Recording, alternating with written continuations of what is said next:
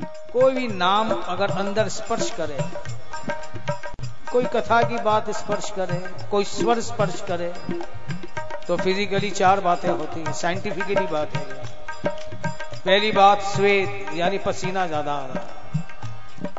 ये शरीर का शुद्धिकरण है। पसीना ज़्यादा आने का मतलब शरीर के टॉक्सिन्स बैड केमिकल्स बाहर आ जाते हैं। फिर नहाए या ना नहाए शरीर की शुद्धि अपने आप हो जाती दूसरी बात, रोमांच। अभी अगर हम देखें तो हमारे शरीर के मैक्सिमम जो रोम है, वो बंद मिलेंगे रोमांच का मतलब कि प्रत्येक रोम रोम खिल जाता है। हर रोम से प्राणवायु, ऑक्सीजन अंदर जाती है। परिणाम शरीर का जितना भी स्ट्रेस है, जितना भी तनाव है, उस समय उसे हमें मुक्ति मिल जाती है। ये लक्षण बता रहा हूँ कि नाम क्या क्या काम करता है। उसकी याद भी वही काम करती है। उसकी कथा की कोई बात, उसका कोई स्वर छूना चाहिए।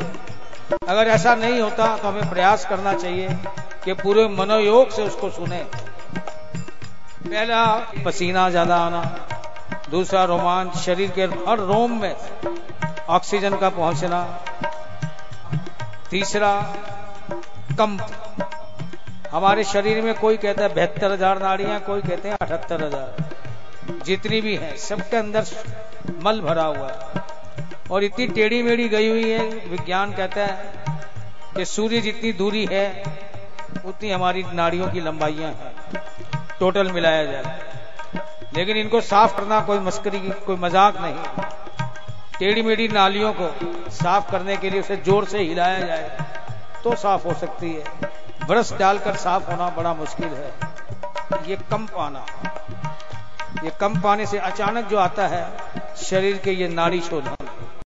जो नाड़ियाँ हैं, इनका शुद्धिकरण होता है।